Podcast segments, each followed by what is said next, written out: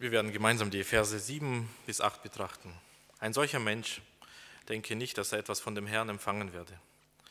Ein Zweifler ist unbeständig auf allen seinen Wegen. Ich weiß nicht, wie es euch geht, liebe Geschwister, aber in meinem Leben ist es so, dass die Suche nach Gewissheit, wirklich festem Halt, ist vielleicht die Überschrift über mein Leben. Wenn man wirklich Gewissheit haben könnte, Zuversicht, völlige Überzeugung, wenn man sie hat, was will man mehr fürchten? Es erinnert mich an ein Zitat, ein Mensch mit Gott ist immer in der äh, Mehrzahl oder Mehrheit. Und interessant ist, wenn wir in die Bibel schauen, dass genau diese Gewissheit sich im Kern findet, wenn die Bibel vom Glauben spricht. Warum ist eigentlich Gottvertrauen so völliges oder warum ist Gottvertrauen so zentral oder Glaube so zentral im Glauben? Weil auf der anderen Seite Gott ja immer vertrauensvoll ist. Gerade dieser erste Abschnitt im Jakobusbrief bis Vers 17, 18 unterstreicht immer wieder, Gott ist gut, Gott ist wirklich zuverlässig. Alle gute Gabe kommt von Gott. Selbst in den Anfechtungen haben wir lauter Grund zur Freude. Gott verteilt gerne, wenn wir ihn bitten. Immer wieder unterstreicht Jakobus und sagt, schaut, dieser feste Fels ist Gott. Gott ist immer gut. Das könnte geradezu die Überschrift sein von ersten Kapitel des Jakobusbriefes. Und weil Gott vollständig zuverlässig ist, ist das auch der Grund, warum Jesus immer gerade Glauben im Volk Gottes gesucht hat. Immer wieder sehen wir das im Dienst von Jesus Christus, dass er Glauben suchte. Als die vier Freunde das Dach aufdeckten, um den Gelähmten zu Jesus zu bringen, da sah er nicht ihre Liebe zueinander oder ihre Geduld, nein, er sah ihren Glauben und tat ein großes Wunder. Als er einen römischen Offizier fand, der für seinen Knecht bat, dann wunderte er sich, dass er so einen großen Glauben nirgendwo gefunden hat, außer bei diesem Heiden. Immer wieder hören wir den Ausruf, wenn Jesus Kranke heilt. Dein Glaube ist groß, dein Glaube hat dich gesund gemacht, dein Glaube hat dir geholfen. Jesus war immer auf der Suche nach Glauben. Und das zeigt uns, wir sind auf der Suche nach Gewissheit. Und Jesus sagt, hier, ich bin die Quelle der Gewissheit. Und diese Suche von Jesus nach Glauben ist ganz natürlich, eben wenn man das im Blick hat, dass Glaube diesen festen, unverrückbaren Anker besitzt, nämlich Gott selbst. Und weil unser Glaube Christus im Mittelpunkt hat, eben diesen festen, unverrückbaren Anker, kann man Glauben auch nicht anders definieren als sichere Gewissheit. Wir haben diesen Vers schon gehört, Hebräer 11, Vers 1. Glaube ist eine feste Zuversicht dessen, was man hofft und ein Nichtzweifeln an dem, was man nicht sieht. Wenn man das in der Kirchengeschichte betrachtet, diese Suche nach Gewissheit, dann war das Thema nirgendwo mehr zur Debatte gebracht worden als in der Reformationszeit. Eigentlich könnte man die Reformationszeit mit dieser Frage überschreiben, ist Gewissheit überhaupt möglich? Was viele nicht wissen, ist, dass die katholische Kirche bis heute leugnet, dass Heilsgewissheit überhaupt möglich ist. Ein scharfer Kritiker der Reformatoren zu dieser Zeit hat geschrieben, dass die Hauptketzerei der Protestanten ist die Überzeugung, dass es Heilsgewissheit gibt.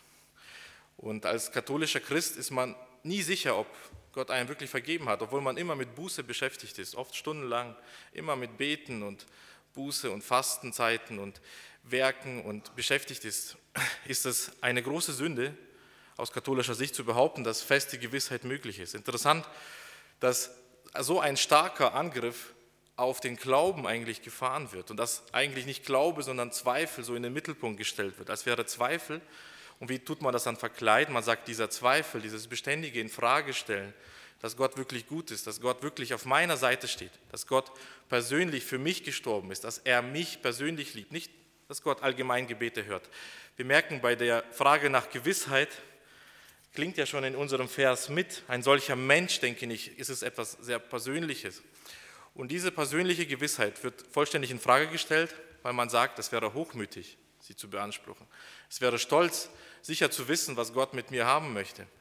Und man stellt sozusagen Demut über den Glauben und tut so, als wäre die Rechtfertigung oder die Errettung nicht aus Glauben.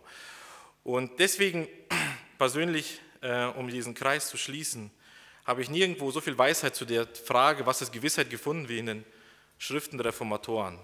Zum Beispiel auch eine gute Erklärung zu diesem Gedanke, dass der Glaube eine feste Zuversicht ist, finden wir bei Johannes Calvin, der einst schrieb, Wahrhaft gläubig ist nur ein Mensch, der mit fester Gewissheit überzeugt ist, dass Gott sein gnädiger und wohlgesinnter Vater ist und der von seiner Güte alles erwartet, der auf die Verheißungen des göttlichen Wohlwollens gegen ihn vertraut und deshalb die Seligkeit ähm, frei von Zweifel, kühnlich erwartet. Das bedeutet also, Glaube ist eine feste Zuversicht, aber das stellt uns auf die andere Frage, auf diese Realität des Jakobus hier in dieser Stelle. Haben den Gläubigen niemals Zweifel?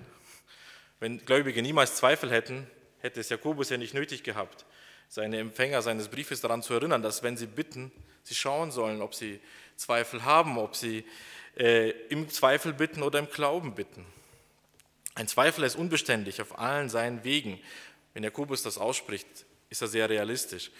Und das führt uns dazu, und das musste auch Johannes Calvin eins feststellen, dass der Glaube, obwohl er eine feste Gewissheit ist, er drückt es so aus, wenn wir lernen, dass der Glaube gewiss und sicher ist, sein soll, so verstehen wir darunter ganz gewiss nicht eine Gewissheit, die kein Zweifel mehr berührte, keine Sicherheit, die keine Sorge und Angst mehr bedrängte. Nein, wir sagen, dass die Gläubigen immerfort im Kampfe liegen gegen ihren eigenen Mangel an Vertrauen. Ich denke, das ist doch die Realität bei uns allen, dass wir auf einer Seite sehen, Glaube ist eine feste Gewissheit, in unserem Leben aber immer wieder Zweifel, Ängste, mangelndes Vertrauen sehen.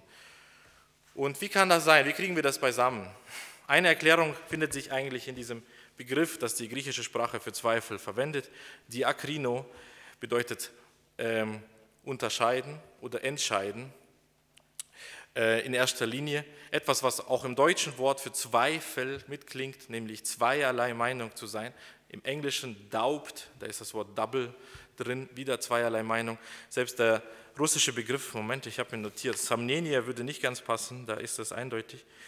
Äh, Neoverenes, wenn wir diesen Begriff nehmen würden, da wäre auch wieder das nicht ganz glauben können, vielleicht so übersetzt.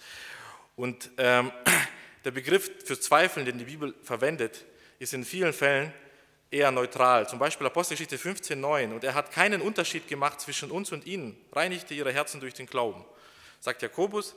Und an dieser Stelle keinen Unterschied gemacht, ist keine Diakrino gemacht. Und Jakobus muss unterstreichen, dass Zweifel oder dass Jakobus so ein sehr hartes Bild nimmt und sagt, ein Zweifel ist unbeständig in allen seinen Wegen. Der Grund dahinter liegt, dass ein Mensch, der Griechisch kennt, geneigt wäre zu denken, hm, Zweifel ist nicht so schlimm, ich muss ja nur entscheiden. Ich unterscheide halt. Und äh, Jakobus sagt, nein, mach dir keine falsche Illusion, Zweifel ist wirklich gefährlich. Dennoch ist Zweifel nicht das Gegenteil vom Glauben, denn das Gegenteil vom Glauben ist Unglaube. Aber Zweifel, und da hilft uns diese sprachliche Erklärung, zweierlei Meinung sein, ist das Hin- und Herschwanken von Glaube zu Unglaube, nicht sicher sein, sich nicht entscheiden zu können. Und Jakobus sagt, dieses nicht sicher sein, ob man Glaube oder Unglaube wählen soll, so dieses sich befindenden Zwielicht zwischen Finsternis und Licht ist sehr gefährlich, denn jederzeit könnte man ja auf die Seite des Unglaubens kippen. Und das, diese sprachliche Erklärung ist auch der Hintergrund für die tatsächliche Erklärung des Problems des Christens im Kampf mit dem Zweifel. Dass der Kampf gegen Zweifel und Unglauben, gegen mangelndes Vertrauen, ist genau dieser Kampf zwischen Geist und Fleisch, der in jedem wiedergeborenen Herzen stattfindet. Unser Herz äh, neigt nach seinem natürlichen Trieb zum Unglauben. Dann kommen die Anfechtungen hinzu und fallen uns unendlich an Zahl, vielgestaltig in ihrer Art, immer wieder mit großem Ungestüm an. Vor allem wird unser Gewissen selber immer wieder äh, selber von der auf ihm liegenden Last der Sünden niedergedrückt. Und bald klagt und seufzt es bei sich selbst, bald beschuldigt es sich. Wenn es nun Widerwärtigkeit, den Zorn Gottes anzeigt, wenn unser Gewissen Beweis und Ursache dieses Zorns bei sich selber findet, so nimmt der Unglaube daraus immer wieder Geschosse und Sturmwerkzeuge, um unseren Glauben zu Boden zu werfen. Das ist auch wieder Johannes Calvin, der genau diesen geistlichen Kampf versucht hat zu beschreiben. Er sagt, Glaube ist absolute Gewissheit, die Realität des Christen ist aber ein Kampf zwischen äh, Unglauben und Glauben. Das ist eigentlich der gute Kampf des, äh, des Glaubens, den wir hier sehen. Und dieser gute Kampf sollte immer gegen den Zweifel gerichtet sein.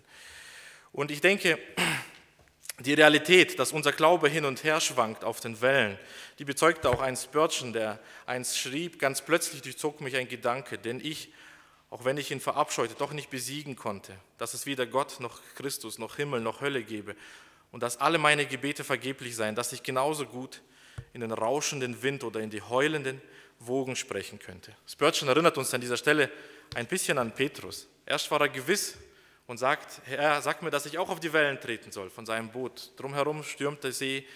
Jesus sagt, komm, Petrus tritt auf die Wellen, aber nach einigen Schritten blickt er zur Seite, ist abgelenkt und fängt an zu sinken. Und dann ist der Glaube doch nicht mehr so stark. Und ähm, wer kennt nicht diese Situationen, dass wir feststellen, dass der Kampf so heiß wird gegen den Unglauben, dass uns der Zweifel erdrücken möchte oder niederdrücken möchte. Und die Gefahr, ein solcher Mensch denke nicht, dass etwas vom Herrn empfangen wird.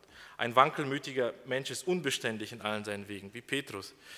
Was kann uns dabei helfen? Und ich denke, ähm, die beste Methode, die wir hier haben, ist, zu Christus zu, suchen, zu kommen, weil die Stütze oder die Rettung für jeden Zweifler ist Christus. Wir sehen das an so vielen Fällen. Da kam einst ein Vater mit einem besessenen Sohn zu Jesus, hat gesehen, die Jünger haben versagt, die konnten den Teufel oder Dämon nicht austreiben aus seinem Sohn. Und er fängt an zu zweifeln, ob Jesus das dann kann. Und er sagt, wenn du etwas vermagst, so hilf mir. Jesus erinnert ihn daran, sagt, es liegt nicht an meinem Vermögen, es liegt an deinem Glauben. Und dieser Mann, dieser Vater kommt dieser, an dieser Stelle noch nicht zum Glauben. Und er sagt, ich glaube, Herr, hilf meinem Unglauben. Und da geschieht das Wunder und Jesus hilft ihm. Thomas ist einst ganz stolz und sagt, wenn ich nicht seine Wunden sehe, wenn ich nicht meine Hände reinlege in seine Wunden male und in seine Seite, werde ich nicht glauben. Er, er sagt nicht, ich bezweifle, er verwendet sogar den Begriff, ich glaube nicht.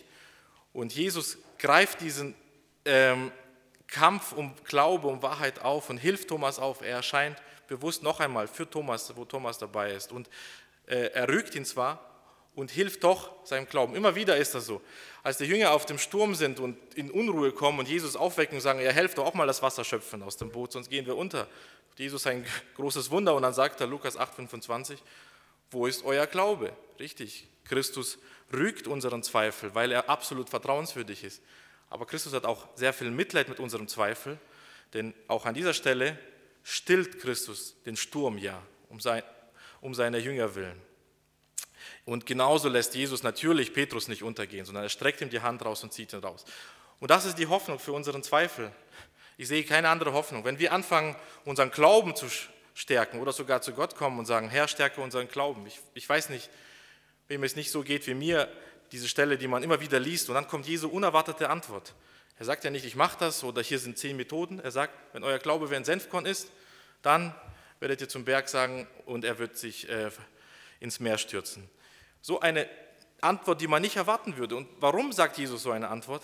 Weil er sagt, wenn ihr anfängt, euren Glauben zu prüfen und zu denken, oh, mein Glaube ist wirklich groß, jetzt kann ich auf dem Wasser gehen, da seid ihr schon auf dem Schritt des Unglaubens. Ein Stück weit ist das wie mit der Demut. Wenn wir anfangen, unsere Demut wahrzunehmen und denken, oh, ich bin ja so demütig und es sollten doch mal alle bemerken, dass ich so hübsch bescheiden bin. Das ist schon der Anfang vom Stolz.